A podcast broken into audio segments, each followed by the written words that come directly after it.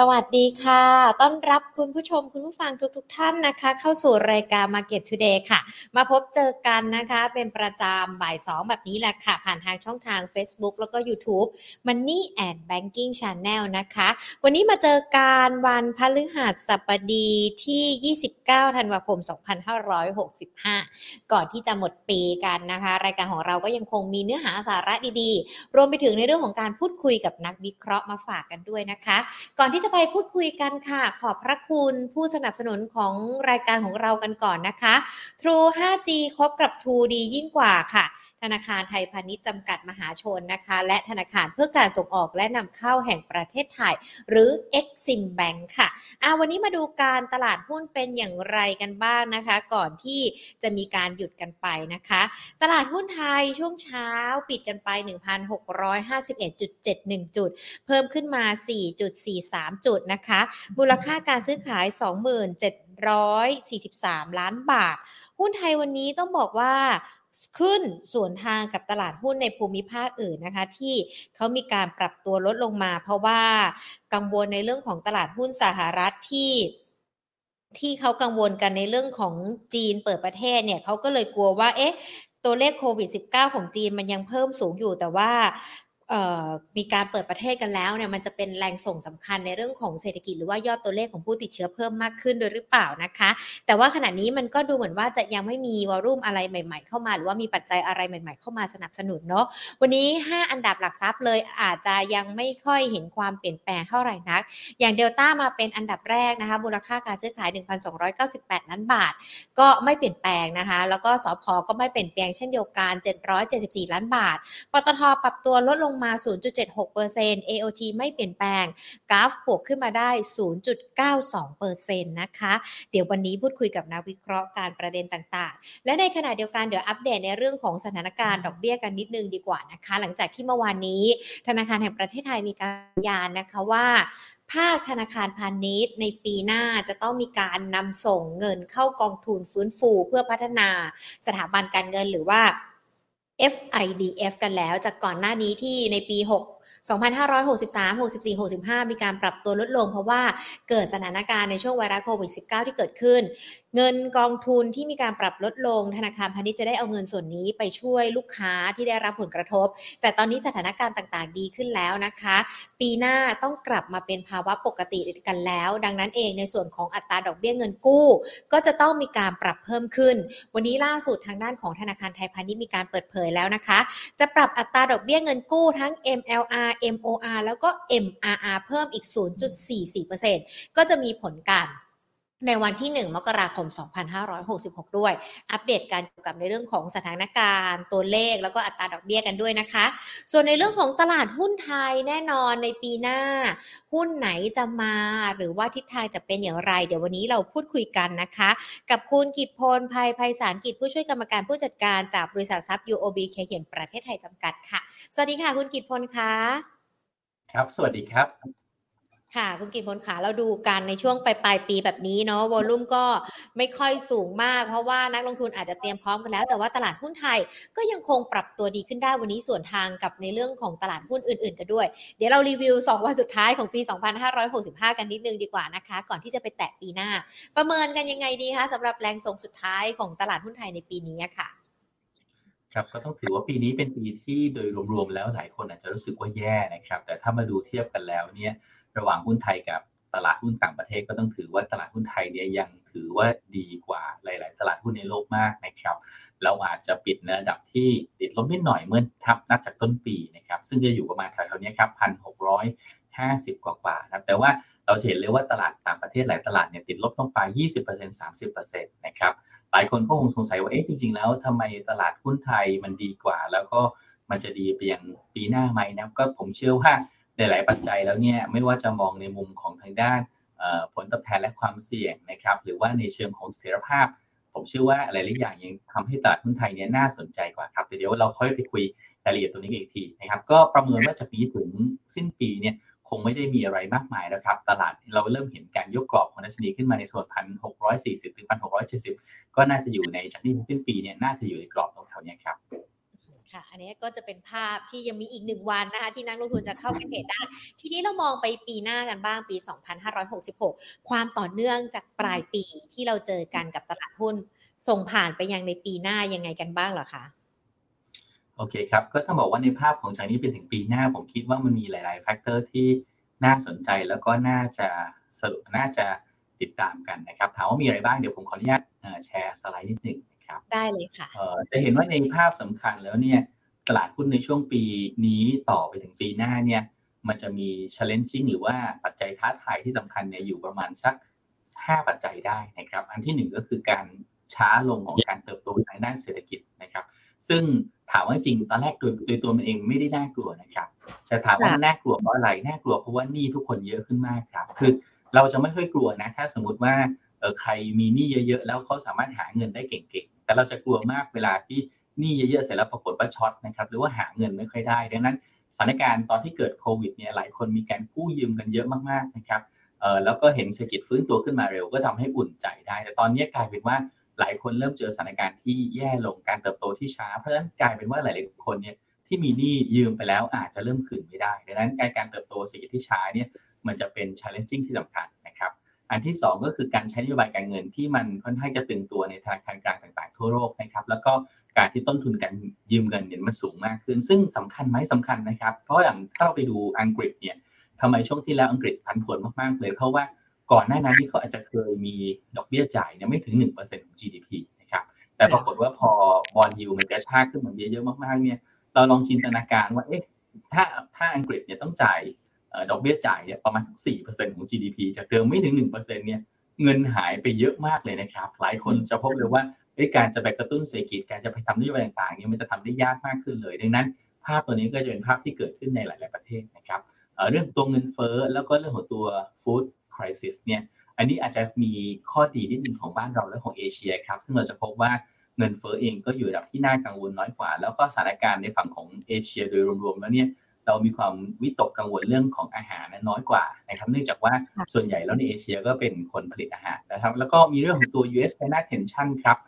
ที่จะมีความปะทะขัดแย้งกันหลายๆอย่าง ซึ่งเราจะเห็นแล้วว่าวันนี้มันไม่ใช่แค่สงครามการค้า แต่มันอาจจะเป็นการแย่งชิงความเป็นผู้นำทางด้านเทคโนโลยีของโลก ซึ่งคงจะยืดไปอีกหลายปีมากเลยนะครับ ดังนั้นสิ่งนี้มันอาจจะเป็นจุดเริ่มต้นของบางคนเรียกสิ่งนี้ว่า Great Decoupling นะครับก็คือการแยกกันจากเดิมเนี่ยที่ จีนกับอเมริกาแล้วก็ทุกประเทศในโลกเนี่ยเหมือน globalization รวมกันกลายเป็นวงเดียวตอนหลังกลายเป็นว่าเดี๋ยวมันจะเริ่มมีวงไข่วงมันนะครับเพราะฉะนั้นก็นี่เป็นสิ่งที่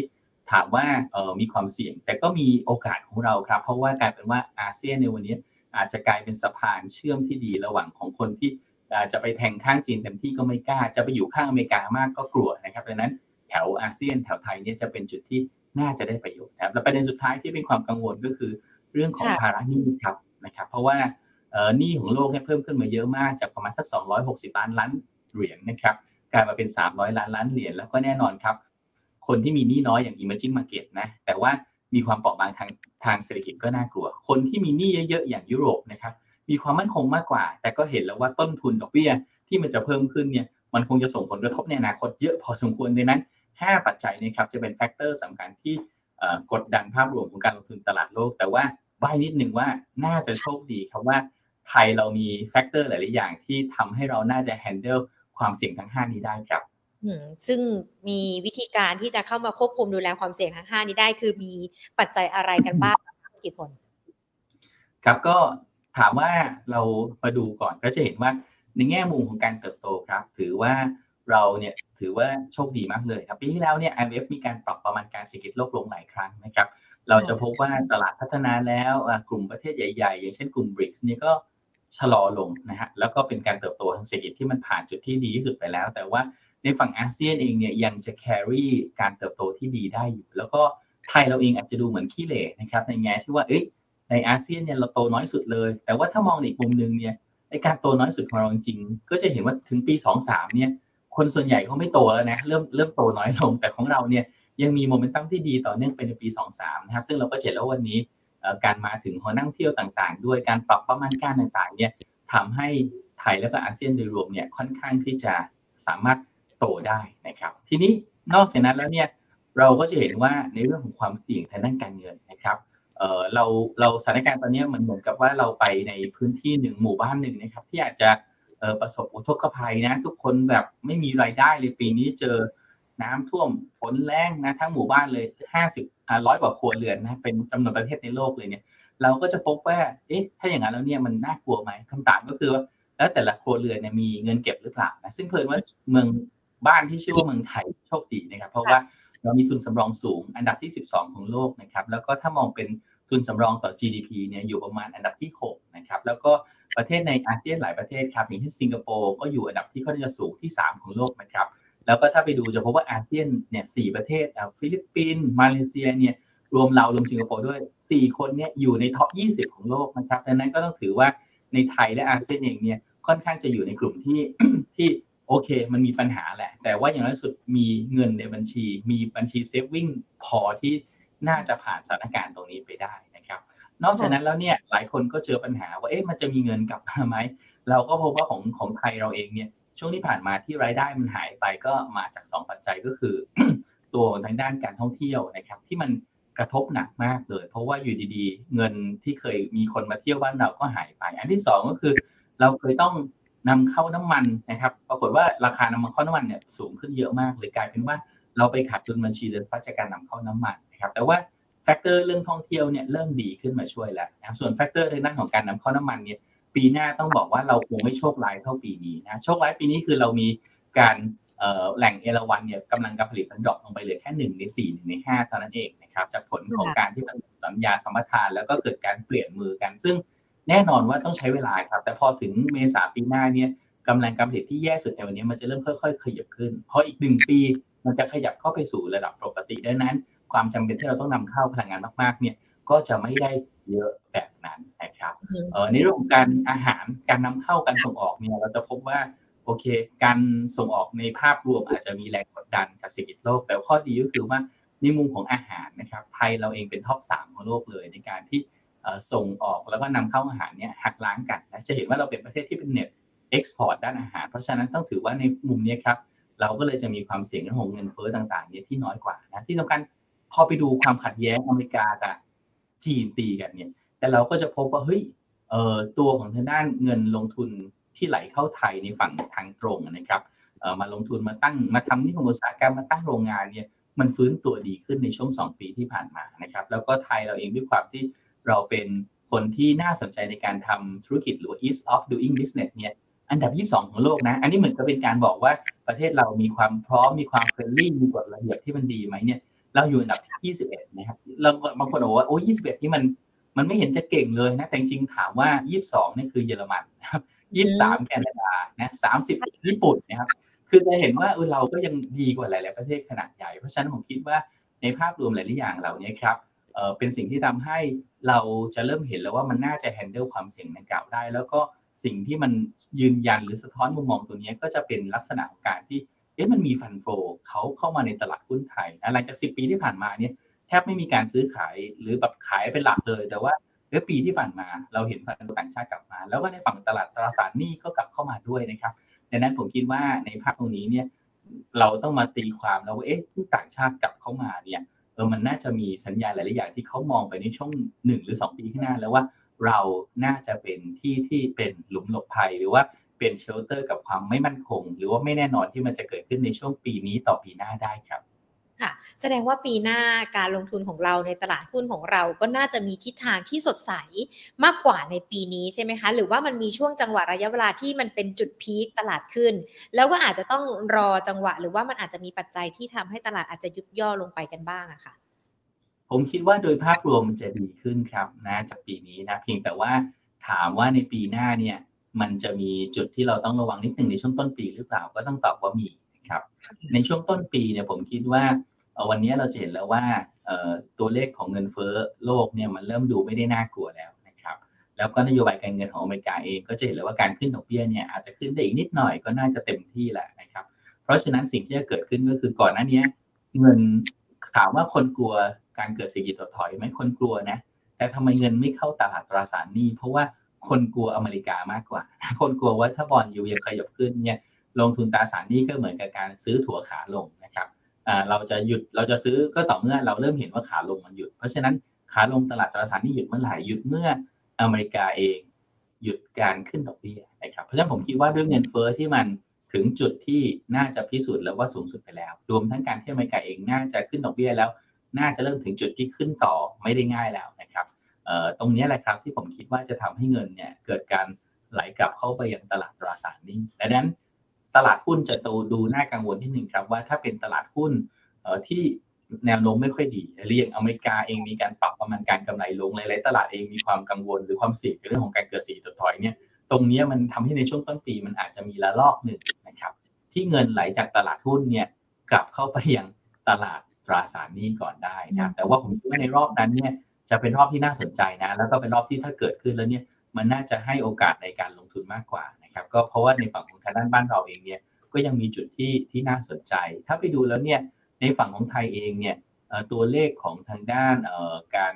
แนวโน้มกำไรของเราเมื่อเทียบกับ MSCI ACX Japan เนี่ยตั้งแต่ช่วงโควิด ก็เห็นว่ายังคงแข็งแกร่งกว่าหรือดีกว่านะครับ เพราะฉะนั้นในภาพตรงนี้ผมคิดว่าบางตลาดที่ตัวเลขกำไรไม่ดีจะจะน่ากังวลเรื่องเงินไหลออกเยอะครับ แต่ว่า ในฝั่งของประเทศที่มีโมเมนตัมเศรษฐกิจที่ดีขึ้น มีเศรษฐกิจที่เป็นฟื้นตัวได้จากการเปิดเมืองจากการท่องเที่ยวอย่างลักษณะแบบนี้เนี่ยจะพอที่จะทนความผันผวนที่เกิดขึ้นจากเงินที่จะมีจังหวะโยกไปเข้าพันธบัตรในช่วงสั้น ๆ ได้ครับอืมค่ะ เรามองในปีหน้าทั้งกรอบดัชนีเป้าหมายกำไรของบริษัทจดทะเบียนยังไงกันบ้างล่ะคะคุณกิตพลคะครับก็ในปีหน้านะครับเราก็มองกรอบของทางด้าน Set Index เนี่ย อยู่ที่ประมาณ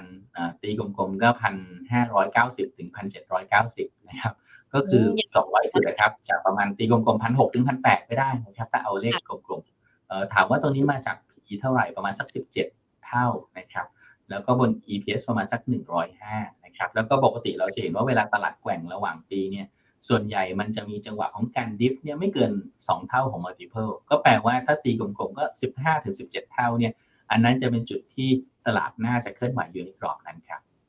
ค่ะ พอเราฟังแบบนี้เราจะเห็นทั้งในเรื่องของปัจจัยที่จะต้องติดตามกันจากฝ้าฝั่งต่างประเทศซะส่วนใหญ่แต่ว่าถ้ามองย้อนกลับมาในบ้านเรา ทั้งในเรื่องของภาวะเศรษฐกิจหรือว่าแม้แต่สถานการณ์ต่าง ๆ ที่เริ่มดูจากคลี่คลายมากยิ่งขึ้น กรอบดัชนีเป้าหมายก็มองกันแล้วถ้าประมาณ 1,600 1,800 จุด แต่อย่างที่เมื่อสักครู่นี้คุณกิตพลบอกไปนะคะว่ามันอาจจะมีระลอกที่ตลาดหุ้นเนี่ยจะหมดความน่าสนใจเพราะมีการโยกเงินกันไป แต่ถือว่าเป็นจังหวะที่ดีที่เราจะเข้าไปเก็บหุ้นต่างๆ ถ้าอย่างนั้นในปีหน้าวิธีการลงทุนของนักลงทุน ควรจะต้องมีการจัดสรรปันพอร์ตยังไง หรือว่า แต่ละไตรมาสแต่ละครึ่งปีมันจะต้องมีการปรับเปลี่ยนพอร์ตยังไงกันบ้างหรอคะคุณกิตพล โอเคครับ ก็ในปีหน้าจะมีหลาย factor ที่หนุนในเรื่องของตัวการฟื้นตัวของเศรษฐกิจนะครับ ในส่วนที่หนึ่งที่เราอาจจะรู้อยู่แล้วก็คือเรื่องของตัวการการฟื้นตัวของการท่องเที่ยวนะครับ ซึ่งวันนี้ก็จะเห็นสัญญาณบวกว่าเอ๊ะจากเดิมที่เราตั้งเป้าปีหน้าที่นักท่องเที่ยว 20 ล้านคนเนี่ยเริ่มเห็นการท่องเที่ยวบอกว่าอาจจะปรับเป็น 25 ล้านคนนะผมคิดว่าตัวนี้ก็เป็นปัจจัยหนึ่งที่หนุนทางภาค บริการนะครับ แล้วก็ขณะเดียวกันเมื่อภาคบริการมันดีเนี่ย คนมีงานทำนะ คนมี OT นะครับ เด็กยกกระเป๋าได้เงินเพิ่มนะ ตรงนี้ก็จะทำให้การบริโภคมันดีตามไปด้วยนะครับ นอกจากนั้นแล้วเนี่ยเราจะมีซีรีส์ของนโยบายหลาย ๆ อย่างในช่วงต้นปีหน้านะครับ ก็คือเราจะเห็นว่าการเลือกตั้งเนี่ยมันใกล้เข้ามาเรื่อยๆแล้วนะครับ การเลือกตั้งที่ใกล้เข้ามาเนี่ยเออน่าจะไม่พ้นไปจากต้นเดือน5นะครับ ถามว่ามียุบสภาได้ไหม มี แต่ผมคิดว่ากรอบการเลือกตั้งก็ไม่เปลี่ยนแปลงไปเยอะครับ เพราะว่าจริงๆแล้วเนี่ยการยุบสภาตรงนี้เราจะต้องต้องบอกว่าถ้าไม่มีการยุบนะครับ เราจะเป็นสมัครสสได้เนี่ยเราต้องเป็นสมาชิกพรรคประมาณ 90 วันนะครับ แต่ทีนี้ถามว่ามันก็จะมีข้อยกเว้นว่าถ้ามีการยุบสภาจำนวนสมาชิกพรรคและเวลาดำรงตำแหน่งสมาชิกและเวลาที่จะเป็นสมาชิกพรรคเนี่ยมันจะเหลือแค่ 30 วัน ซึ่งผมเชื่อว่าที่สุดแล้วจะเกิดการยุบนะครับ เพราะว่า มันก็จะเป็น advantage สำหรับตัวของทางด้านการคนที่อยู่ในฝั่งของทางด้านอำนาจแต่ในฝั่งของรัฐ เช่นถ้าเราจะคิดว่าท่านนายกเองระหว่างตัดสินใจยุบไม่ยุบเนี่ยการยุบสภาสักกุมภาพันธ์นะครับซึ่งเป็นโค้งสุดท้ายก็จะสร้างความได้เปรียบ เพราะว่าเออนโยบายที่ออกไปในช่วงต้นปี น่าสนุนภาพการฟื้นตัวทางเศรษฐกิจผลของการขึ้น ค่าแรงขั้นต่ำนะนโยบายต่างๆ ที่กระตุ้นช็อปเอยอะไรต่างๆเนี่ยหรือการท่องเที่ยวเนี่ย มันจะส่งผลก็น่าจะบวกต่อคะแนนนิยมนะครับ แล้วก็การไปยุบในช่วงสักกุมภาก็จะทำให้หลายๆพักที่เคยนิ่งแล้วก็จะเกิดแรงกระเพื่อมซึ่งก็น่าจะเป็นปัจจัยบวกกับทางด้านของตัวท่านนายกเองนะครับไม่ว่าท่านจะไปอยู่พักไหนนะครับดังนั้นผมคิดว่าในภาพตรงนี้เชื่อว่าจะมีการยุบแต่กรอบการเลือกตั้งที่เคยเซ็ตเอาไว้คร่าวๆจากกกตว่า 7 เดือน5เนี่ยอันนี้ผมเชื่อว่าจะไม่เปลี่ยนแปลงอย่างมีนัยสำคัญทีนี้ถามว่ามีการยุบสภามีการเลือกตั้งแล้วเนี่ยส่งผลอย่างไรต่อตลาด ขอไปนะครับต้องบอกว่าเราจะเห็นว่าปกติแล้วเนี่ย มันจะมี pre-election rally ครับ ซึ่ง pre-election rally เกิดขึ้นในระดับประมาณสักแถว3-6เดือนก่อนหน้าการเลือกตั้งนะคือถ้าเรายังลองย้อนไปดูการเลือกตั้งในอดีต7ครั้งที่ผ่านมานะครับ เราก็จะพบว่าภาพนี้จะเป็นภาพสีเทา ถ้าเราดูดูกรอบด้านขวาจะเห็นว่าเส้นสีเขียวคือกำไรนะครับที่ครั้งที่กำไรมากที่สุด เส้นสีแดงคือครั้งที่กำไร ขาดทุนมากสุดนะซึ่งจะเห็นว่าหนึ่งในช่วงเวลาใกล้การเลือกตั้งเนี่ยเส้นสีเขียวมันสูงกว่าเส้นสีแดง แปลว่าอะไรแปลว่าจริงๆแล้ว มันอาจจะมีบางครั้งที่ขาดทุนนะลงทุน 3 เดือน 6 เดือน แต่ว่าถ้าเวลากำไรมันต้องจะกำไรมากกว่านะครับขณะเดียวกันเราจะพบว่าเส้นข้างล่างเส้นข้างล่างที่เป็นกราฟแท่งสีเทากับสีน้ำเงินเนี่ยมันเป็นการบอกว่าเอ้ยถ้าเราลงทุนประมาณสักหนึ่งเดือนหนึ่งสัปดาห์หนึ่งเดือนสามเดือนหกเดือนนะครับเอ่อรีเทิร์นเฉลี่ยเป็นบวกหรือเป็นลบนะหรือว่าเออทษที ถามว่าลงทุนแล้วเนี่ยจำนวนเจ็ดครั้งเนี่ยมันจะเป็นครั้งที่ให้ผลตอบแทนเป็นบวกมากมากหรือน้อย เราจะพบว่าสีเทาเนี่ย มันจะขย่งขึ้นมาเกิน 50 ตั้งแต่ 6 เดือน ก็แปลว่าจริงๆแล้วเนี่ยก่อนเลือกตั้งเนี่ย มันก็น่าจะเป็นอะไรที่บวกกับภาพของตลาดนะหรือหลังเลือกตั้งเนี่ยก็ยังบวกมากอยู่ในช่วงประมาณ 1 เดือนนะครับดังนั้นเราก็อาจจะท่องคร่าวๆไปได้ว่า P election rally เนี่ยประมาณ 6 เดือนก่อนการเลือกตั้ง ก็อาจจะเริ่มตีว่าเริ่มตั้งแต่ ธันวาก็ได้ไปจนกระทั่งถึงต้นเดือน5นะครับขณะเดียวกันหลังจากเลือกตั้งเสร็จแล้วเนี่ยถ้าโชคดีมันจะมีฮันนีมูนพีเรียดอีกประมาณ 1 เดือนเราก็พอจะเสร็จใจได้ครับว่าโอ้ถ้าอย่างนั้นภาพการลงทุนในปีหน้าเนี่ยที่หมูขี้หมานะครับครึ่งปีแรกโดยรวมๆเนี่ยมันน่าจะเป็นสถานการณ์ที่ดีนะครับซึ่งผลที่เราไปไปเซอร์เวยหรือไปศึกษาในอดีตก็จะพบว่ามันค่อนข้างจะยืนยันภาพนี้ด้วยว่าเออในช่วงของการฟื้นเนี่ยส่วนใหญ่ การเลือกตั้งในช่วงเวลานี้จะเป็นหุ้นที่เหมาะกับหุ้นอะไรหุ้นที่เน้นพวกการบริโภคภายในประเทศครับ ส่วนหุ้นรับเหมากลายเป็นว่าไม่ค่อยขึ้นหุ้นรับเหมาขึ้นดีตอนตอนหลังจากเลือกตั้งไปแล้วนะครับ ก็กลับมาตอบคำถามเมื่อกี้ครับ หลังจากพูดถึงเรื่องของเลือกตั้งเนี่ยว่าในเชิงการวางกลยุทธ์นี่วางยังไงนะผมเอาไว้ให้ดูภาพนี้ก็คือ ภาพคาดการการเติบโตของกำไรของบริษัททะเบียนไทยในปีหน้านะครับ ต้องบอกว่าจริงๆแล้วถ้าไปดูผลประกอบการของเซ็ตอินดี x เทียบกับปีนี้เนี่ย โอ้ดูแล้วไม่เซ็กซี่เลยครับคือกำไรน่าจะโตต่อปีนี้แค่ประมาณสองเปอร์เซ็นต์ค่ะครับหลายคนก็บอกว่าหุ้นมันไม่เห็นเซ็กซี่เลย แต่จริงๆแล้วสองเปอร์เซ็นต์เนี่ยมันเป็นเพราะว่ากำไรในกลุ่มของทางด้านพลังงานเนี่ยมันน่าจะ drop ลงนะครับ เพราะว่าปีที่ผ่านมาเนี่ยมี stock gain มีราคาน้ำมัน rise มากเลย แต่พอปีหน้าเนี่ยมันอาจจะไม่ได้มี stock gain แบบนั้นจะเป็นกำไรที่เป็นปกติมากขึ้นดังนั้น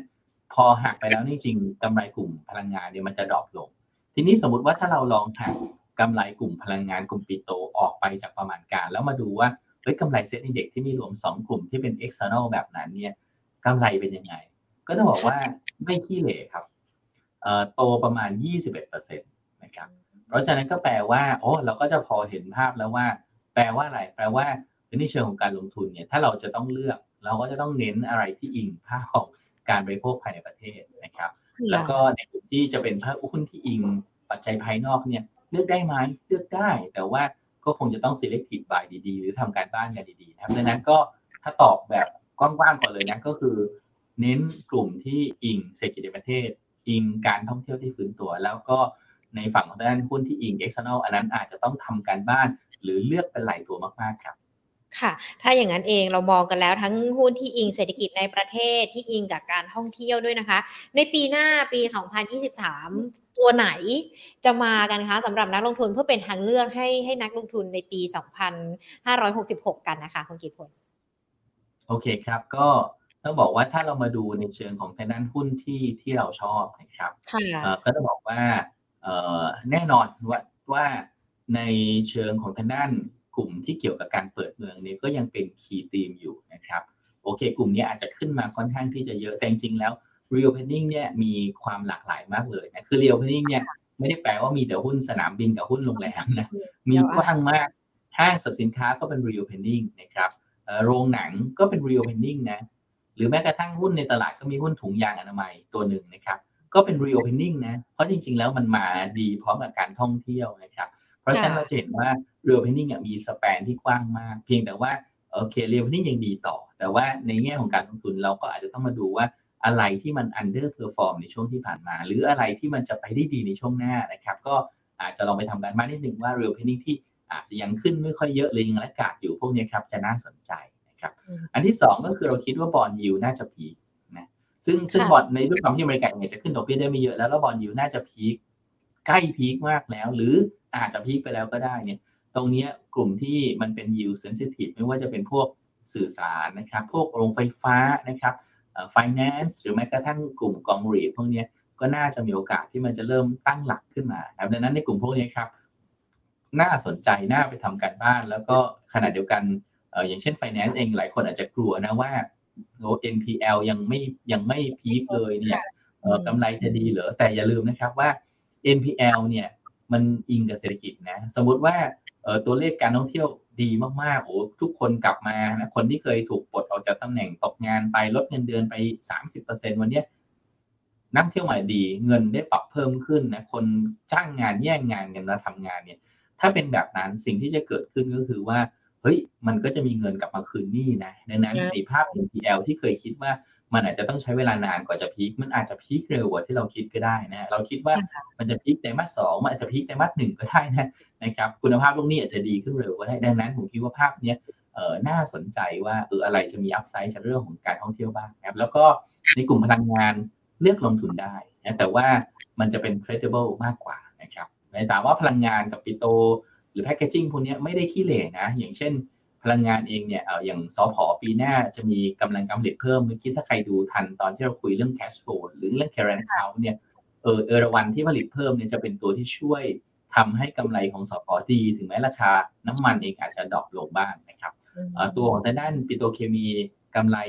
หลอยถ้วยไหมหลอยถ้วยแต่ว่าราคาหุ้นฟื้นไหมผมเชื่อว่าฟื้นนะเพราะว่าจริงๆ แล้วปิโตรเคมีเป็นกลุ่มที่โดนผลกระทบจากจีนปิดเมืองไปนานมากนะครับดังนั้นวันเนี้ยเอ่อถึงแม้ว่าต้องไตรมาสสี่ กำไรแย่แน่นอนพลิกไม่ทัน แต่ว่าคนทุกคนเห็นแล้วว่าถ้าจีนกลับมาเปิดเมืองได้ปิโตรเคมีน่าจะฟื้น packaging น่าจะฟื้นเนี่ยดังนั้นภาพของปิโตรเคมีกับ packaging เนี่ยก็จะเป็นอะไรที่อาจจะรู้สึกขัดใจนะ แต่ว่าผมเชื่อว่ามันจะเริ่มเห็นการฟื้นจากตรงนี้นะดังนั้นก็ถ้าใครที่มีประสบการณ์นะแล้วก็เข้าใจธุรกิจเขาพอสมควรเนี่ยอาจจะลองไปดู เพราะว่ามันอยู่ในที่ที่ต่ำพอสมควร ผมเชื่อว่ามันจะให้ผลตอบแทนที่ดีพอสมควรนะครับสำหรับกลุ่มพวกนี้แต่ต้องบอกเลยว่า เฮ้ยต้องไปดูด้วยว่าเราเข้าใจไหมถ้าเราไม่เข้าใจจะปล่อยผ่านมันไปก็ได้นะครับค่ะเอ่อสุดท้ายทีมเลือกตั้งเนี่ยเลือกหุ้นอะไรดีนะหลายคนก็จะท่องเป็นตำราว่าเอ้ยนี่ไงรับเหมา แต่เมื่อกี้เราดูภาพไปแล้วว่า รับเหมาเนี่ยต้องใช้เวลานะเพราะว่าค่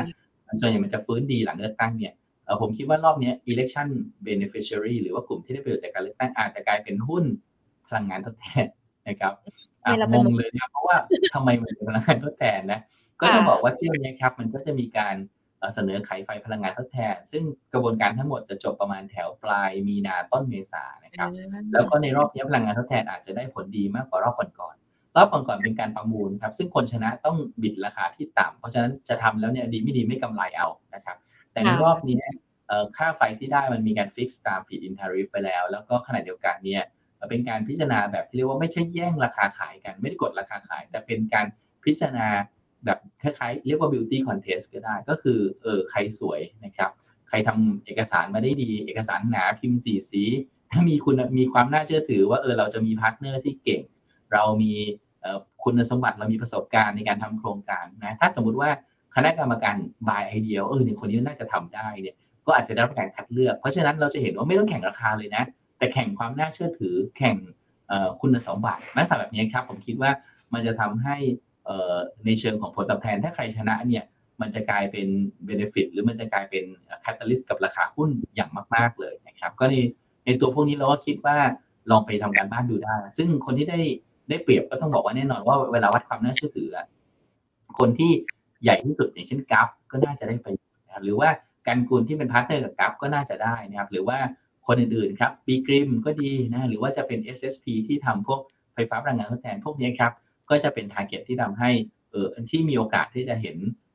การปรับขึ้นของราคาหุ้นเนี่ยจากเรื่องของการเลือกตั้ง อาจจะดูเหมือนไม่เกี่ยวนะแต่ผมคิดว่าในรอบนี้พลังงานทดแทนก็เป็น sector หนึ่งที่น่าสนใจ แล้วก็อาจจะไม่ได้เด่นเหมือนกับธีมเปิดเมืองแต่จริง ๆ แล้วเนี่ย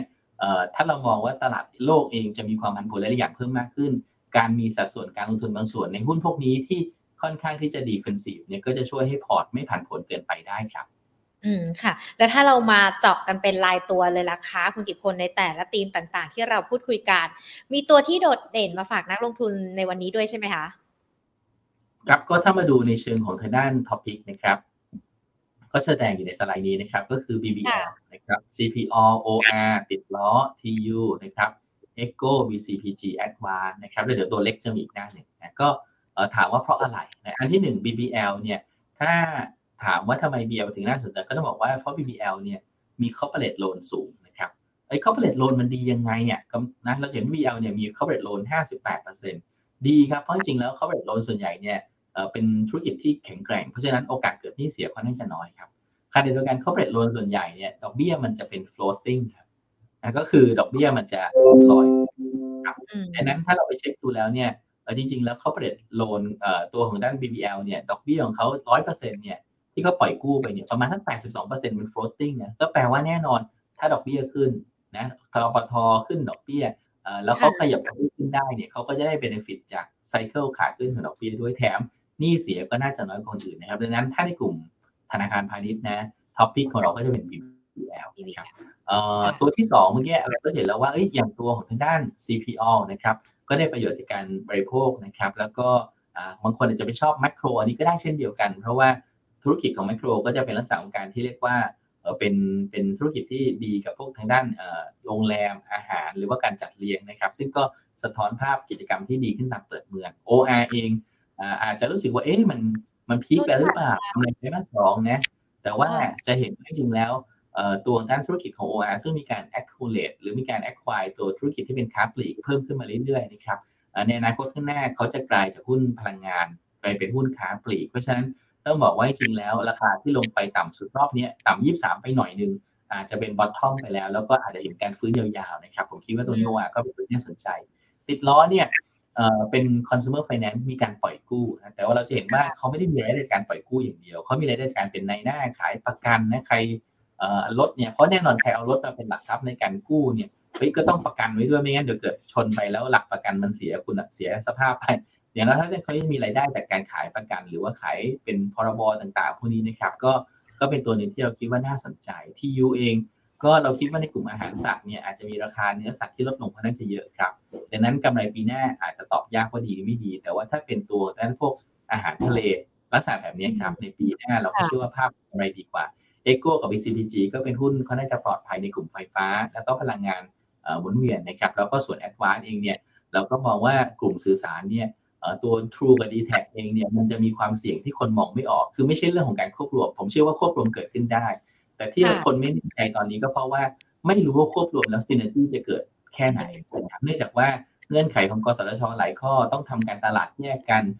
การเอาคลื่นความถี่มารวมกันไม่ได้ การจะมาทำต้นทุนหลังบ้าน ให้มันลดลง พอมันต้องทำแบรนด์แยกกันมันก็ทำไม่ง่ายนะครับ แถมตัวของทางด้านอาจจะต้องมีการลดราคากสทชบอกว่าต้องทำให้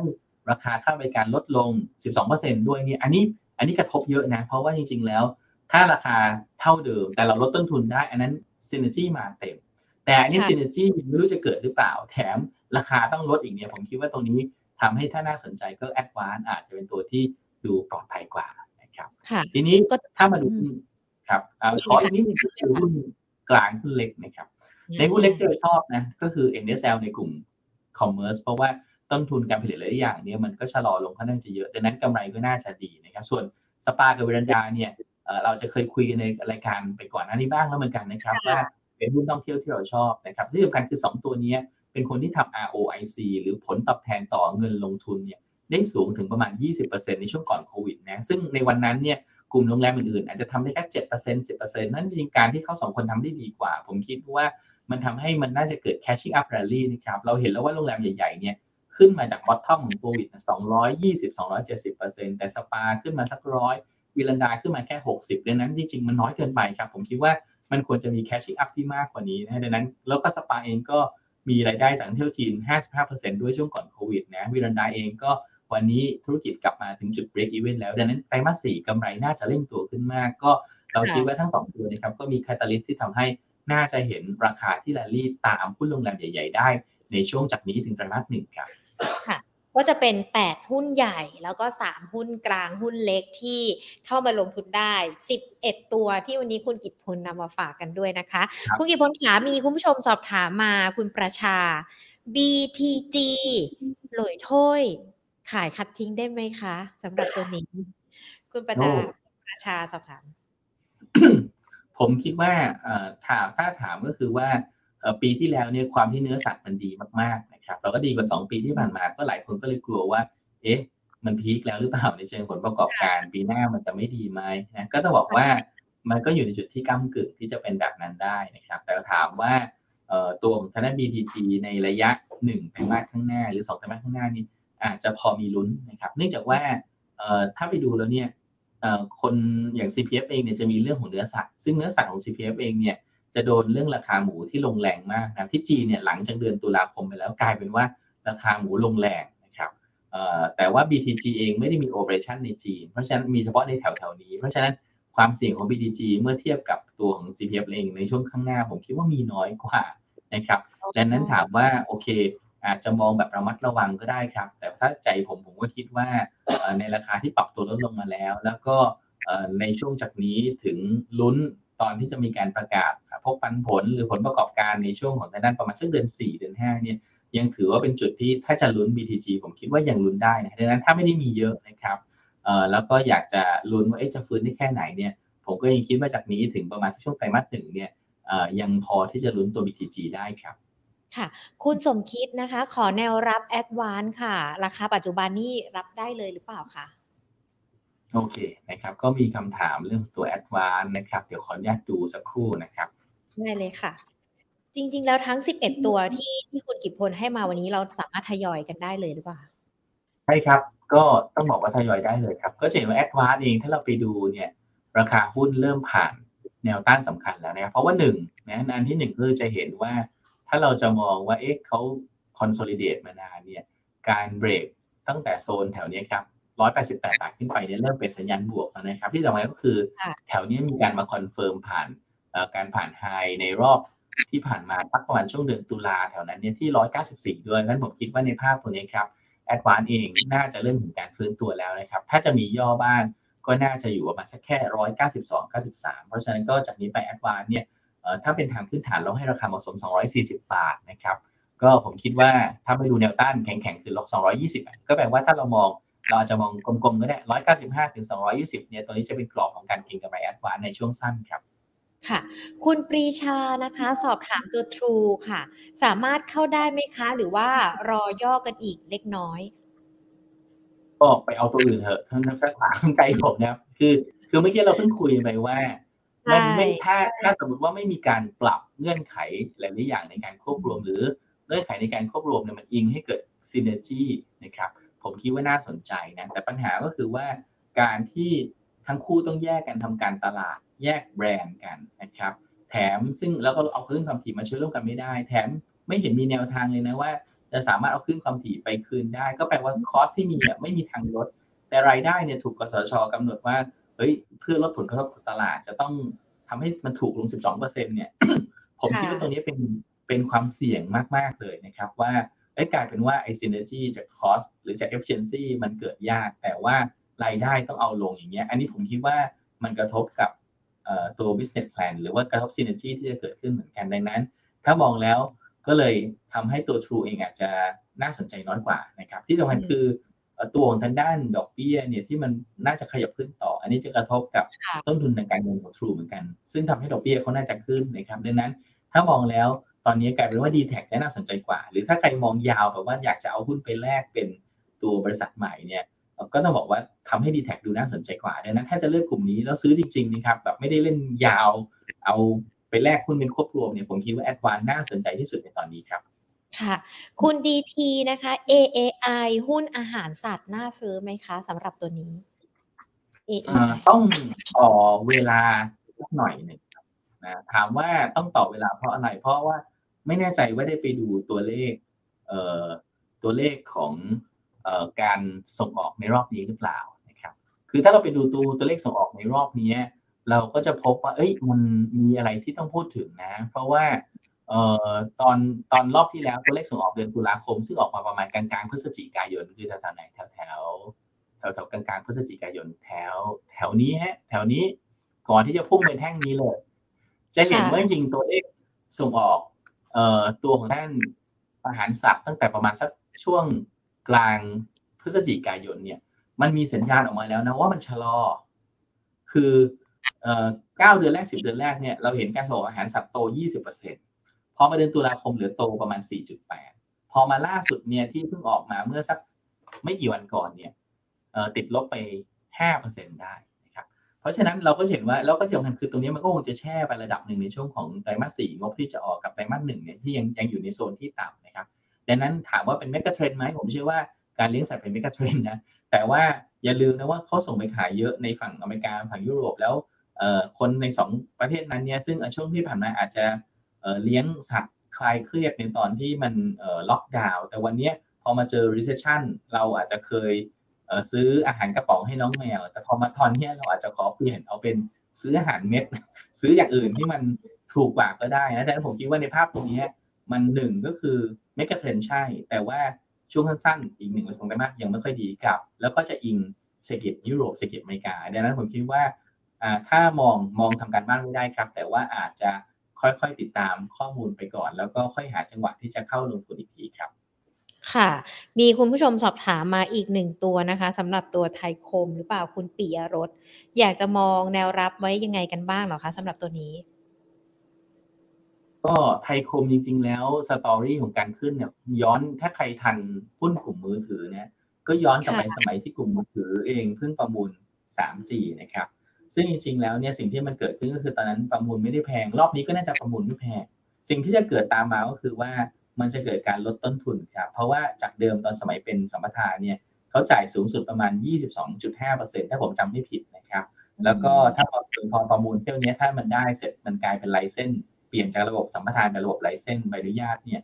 ต้นทุนจะเหลือประมาณ 4-5%นะครับซึ่งน่าจะ 4.5เพราะฉะนั้นก็แปลว่าเฮ้ยเคยมีต้นทุนเท่าไหร่เนี่ยมันจะเหลือ1ใน4เองนะเหลือ1ใน4ราะฉะนั้นก็แปลว่ากำไรต้องดีแน่ๆนะแต่ว่าสิ่งที่มันเกิดแตกต่างไปก็คือว่าวันนี้ อุตสาหกรรมตัวของท่านดาวเทียมอาจจะไม่ได้ดีเท่าเดิมรายได้อาจจะหายไป แต่ก็ไม่ต้องกลัวครับ เพราะว่าสมมติรายได้หายไปครึ่งหนึ่งนะแต่ต้นทุนเหลือหนึ่งในสี่ยังไงก็กำไรมากขึ้นได้นะ เพราะฉะนั้นผมคิดว่าในภาพตัวนี้ครับ ก็เลยทำให้อาจจะเห็นราคาหุ้นเก่งกำไรภาพนี้ขึ้นมานะครับ แล้วก็เออแต่ถามว่าน่าสนใจเป็นพิเศษไหมอาจจะอาจจะไม่ได้น่าสนใจเป็นพิเศษ เพราะว่าจริง ๆ แล้วมันก็สะท้อนข่าวดีระยะสั้นไปแล้วนะครับ ตรงนี้ ถ้าจะเล่นเกินไปกว่านี้ก็คือต้องไปเล่นรับรู้แล้วว่าเฮ้ย ธุรกิจเปลี่ยนแล้วต้นทุนทั้งหมดลดลงเลยเนี่ยนะครับ ซึ่งผมคิดว่าอาจจะเห็นราคาเหมาะสมไปสักโซน 10 บาทไปปลายก็ได้นะ แต่ว่าตรงนี้ไม่ได้มีอัพไซด์เยอะสำหรับคนที่จะเข้าไปเล่นครับ ก็ถ้ามองในเชิงของแนวรับระยะสั้นก็คือโซนแถว 13 บาท 60 ครับ แต่ถ้าเป็นใจผมผมคิดว่ามันก็มีตัวอื่นที่น่าสนใจกว่าในช่วงนี้ครับ ค่ะ ปิดท้ายกันที่คุณกันนิกานะคะ CK ราคา น่ารับไหมคะ ตอนนี้ 24 บาท 20สตางค์ก็ CK outperform ตลาดมาตลอดเลยนะ ในช่วงที่ผ่านมานะครับ ก็อาจจะดูน่าสนใจนิดนึงว่าเอ๊ะจริงๆ คือต้องบอกว่าจริงแล้วถ้าเราคุยเมื่อกี้คือ รับเหมาว่ามันจะมาดีตอนที่หลังจากเลือกตั้งแล้วนะครับ ไปวิ่งแรงๆกับช่วงนั้น ถามว่าตัวนี้ฟื้นได้ไหมก็ได้ แต่ว่า อาจจะต้องวาง stop ในการเก็งกำไรไว้นิดหนึ่งนะครับ ก็หุ้นมี hidden bullish divergence นะแล้วก็ยืนเหนือ 50 วันได้เพราะแปลว่าถ้าเก็งกำไรก็คือstop ก็คือใช้ 50 วันนะครับไม่ควรจะต่ำกว่า ซึ่งก็คือ 23.7 นะดังนั้นตีกลมๆ 23บาท50 ก็ได้ ถ้าหลุดตรงนั้นก็คือ cut นะครับ แล้วก็ลุ้นว่าตราบใดที่ยังยืนตัวนี้ไปได้เนี่ย เราอาจเห็นการเดินหน้าขึ้นไปเรื่อยๆ ของตัวราคาหุ้นได้นะครับ ก็แต่ว่าผมคิดว่ามันจะไม่ได้ outperform ตลาดเป็นพิเศษ ก็ในนั้นได้ครับ แต่ว่าอย่าลืมตั้ง stop ยี่สิบสามบาทห้าสิบครับค่ะได้เลยค่ะ วันนี้คำถามทุกๆคนนะคะ สอบถามกันมาถามคุณกิตพลกันให้แล้วด้วย แล้วก็มองวิว ในช่วงตลาดหุ้นไทยปีหน้ากันด้วยนะคะ คุณกิตพลทิ้งท้ายให้นักลงทุนนิดนึงดีกว่าค่ะ ในปีหน้าเตรียมพร้อมตั้งรับมีพลังกายพลังใจ ในเรื่องของการลงทุนตลาดหุ้นยังไงกันบ้างคะ โอเคครับผมคิดว่าในภาพของปีหน้าเนี่ยมันเป็นสถานการณ์ที่น่าจะดีขึ้นนะครับ เพียงแต่ว่าเราถ้าเราลองไปแมปภาพต่างประเทศก็คือหนึ่งเราจะต้องระวังภาพของการยกย้ายเงินครับ ในจังหวะที่เงินอาจจะหนีจากหุ้นเนี่ยไปเข้าตลาดบอลได้นะครับ ซึ่งวันนี้เหมือนกับคนถือบอลได้สี่เปอร์เซ็นแต่คนซื้อหุ้นเนี่ยได้ปันผลอาจจะสักสองเปอร์เซ็นต์นิดๆเองเนี่ยดังนั้นในระยะสั้น ๆ ที่ประมาณการกำไรของ ตลาดหุ้นต่างๆ อาจจะมีการถูกปรับลดลงเนื่องจากภาวะของเศรษฐกิจถดถอยเนี่ยตรงนี้จะเป็นรอบหนึ่งที่ทำให้ตลาดเองจะมีการย่อได้นะครับก็ให้ระวังจุดนั้นแล้วก็ให้ใช้ประโยชน์จากจุดนั้นด้วยขณะเดียวกันภาพของทางด้านตลาดของเราเองเนี่ยถ้าจะดีเราก็จะเห็นภาพนะครับว่าด้วยแรงส่งจากการฟื้นตัวทางเศรษฐกิจและการบริโภคเนี่ยครึ่งปีแรกน่าจะโอเค แต่พอถึงครึ่งปีหลังเนี่ยจะมีความท้าทายแล้วว่าเฮ้ยตัวด้านเศรษฐกิจยุโรปที่เคยถดถอยไปเนี่ย กลับเริ่มกลับมาหรือยังตรงนั้นเนี่ยถ้ามันกลับเริ่มกลับมาหรือผ่านจุดที่แย่สุดไปแล้วเนี่ยมันจะเกิดเป็น challenge แล้วว่าเอ๊ะเงินลงทุนเนี่ยหนีไปลงทุนยุโรปไหมตรงนั้นน่าจะราคาถูกใช้ได้เลย ดังนั้นก็จะเป็น challenging นะครับที่ว่ามันจะมีการสลับหรือมีการโยกย้ายเงินอีกทีหรือเปล่าในช่วงครึ่งหลังของปีหน้า ดังนั้นผมคิดว่าอย่างน้อยสุดปีหน้าครึ่งปีแรกค่อนข้างจะโอเค ถ้ามีความผันผวนน่าจะเป็นโอกาสมากกว่า แล้วก็อยากจะถือโอกาสขออนุญาตอวยพรนักทุนนะครับ ว่าปีที่ผ่านมา อาจจะมีบางอย่างที่ไม่เป็นไปอย่างใจบ้าง แต่ผมคิดว่าปีหน้าภาพตลาดเองอาจจะไม่ได้ยากอย่างกับปีที่ผ่านมานะครับรวมทั้งขณะเดียวกันเนี่ยน่าจะมีหลายๆสิ่งหลายอย่างที่ทำให้เรารู้สึกว่าภาพเศรษฐกิจโดยรวมเนี่ยมันดีขึ้นได้นะครับ ก็อยากให้มีความหวังกับตลาดครับ แล้วก็ขณะเดียวกันเนี่ยพอสักกลางปีไปแล้วต้องกลับมามีเงินสดในมือบ้าง จะได้มีความจะได้เผื่อความเสี่ยงหลายอย่างนะเพราะว่าสิ่งที่เราจะต้องทำใจก็คือว่าจากนี้ไปสองสปีข้างหน้า ภาพรวมเศรษฐกิจโลกก็ยังมีความเปราะบางหลายอย่างครับ ค่ะ ได้เลยค่ะ วันนี้ขอบพระคุณคุณกิตพลนะคะ ขออนุญาตสวัสดีปีใหม่ล่วงหน้า แล้วก็ขอบพระคุณนะคะ ที่เข้ามาพูดคุยกับ Market Today เป็นประจำปีหน้า เรายังพูดคุยกันอีกนะคะ ครับ สวัสดีปีใหม่ครับค่ะขอบพระคุณค่ะ คุณสุปีชาต้องขออภัยด้วยเนาะ สเต็กนะ แต่ว่าจริง ๆ แล้วหุ้นที่เกี่ยวข้องกับในเรื่องของรับเหมาก่อสร้างเมื่อสักครู่นี้คุณกิตพลบอกแล้วนะว่าจะมาหลังจากที่มีการเลือกตั้งไปแล้วนะคะ ดังนั้นเดี๋ยวช่วงหลังเลือกตั้งอาจจะต้องมามองวิวในกลุ่มนี้กันอีกรอบหนึ่งนะ วันนี้ทักทายคุณผู้ชมทุกๆ คนเลยนะคะ ที่ยังคงอยู่กับ Market Today นะคะ อาจารย์วิชัยสวัสดีค่ะ คุณพีรพงศ์คุณสมนคุณจิรกิจนะคะ สวัสดีค่ะ คุณต้องนี่หญิงเอง เดี๋ยวพี่แพนมาพรุ่งนี้นะ เดี๋ยวพรุ่งนี้มาคุยกับพี่แพนได้นะคะ คุณประชาคุณสมคิดสวัสดีค่ะคุณปีชา คุณดีที คุณปิยรสคุณกันนิกา คุณสุปิชา ขออภัยด้วยนะคะ ไม่ได้ถามตัวนี้เนาะ คุณพิรพงษ์ยังอยู่นะคะ สวัสดีค่ะ Facebook นะคะ คุณใหญ่ ๆ สวัสดีค่ะ คุณชาวนาน คุณไก่ข้าวมันไก่ คุณนันทพันธ์นะคะ สวัสดีทุกๆทท่านที่รับชมรับฟัง Market Today นะคะ วันนี้เรามองการในวิวปีหน้า แล้วก็มองเกี่ยวกับในเรื่องของหุ้นว่าปี 2023 ตัวไหนจะมา เราก็ได้รับความรู้กันไปแล้วนะคะ แล้วก็เชื่อว่าปีหน้าตลาดหุ้นอย่างที่คุณกิตพลบอกไป ไม่ได้แย่เหมือนปีนี้ ดังนั้นในเรื่องของการลงทุนยังลงทุนได้ แต่ต้องจับจังหวะระยะเวลากันด้วยนะคะวันนี้ Market Today หมดเวลาแล้วนะคะ เดี๋ยวมาเจอกับหญิงได้ปีหน้านะ แต่ว่าในวันพรุ่งนี้ยังมาเจอกับพี่แพนการส่งท้ายพูดคุยกับคุณมงคลด้วยนะคะ เกี่ยวกับตลาดหุ้นในปี 2565 ด้วย ปีนี้ถ้าไปกวนใจใครต้องขออภัยด้วย เดี๋ยวปีหน้ากลับมากวนใจกันต่อนะคะ ขอให้ทุกคนมีความสุขในวันปีใหม่กันด้วยนะคะแล้วเดี๋ยวปีหน้ากลับมาเจอกัน วันนี้ลากันไปก่อนนะคะ สวัสดีค่ะ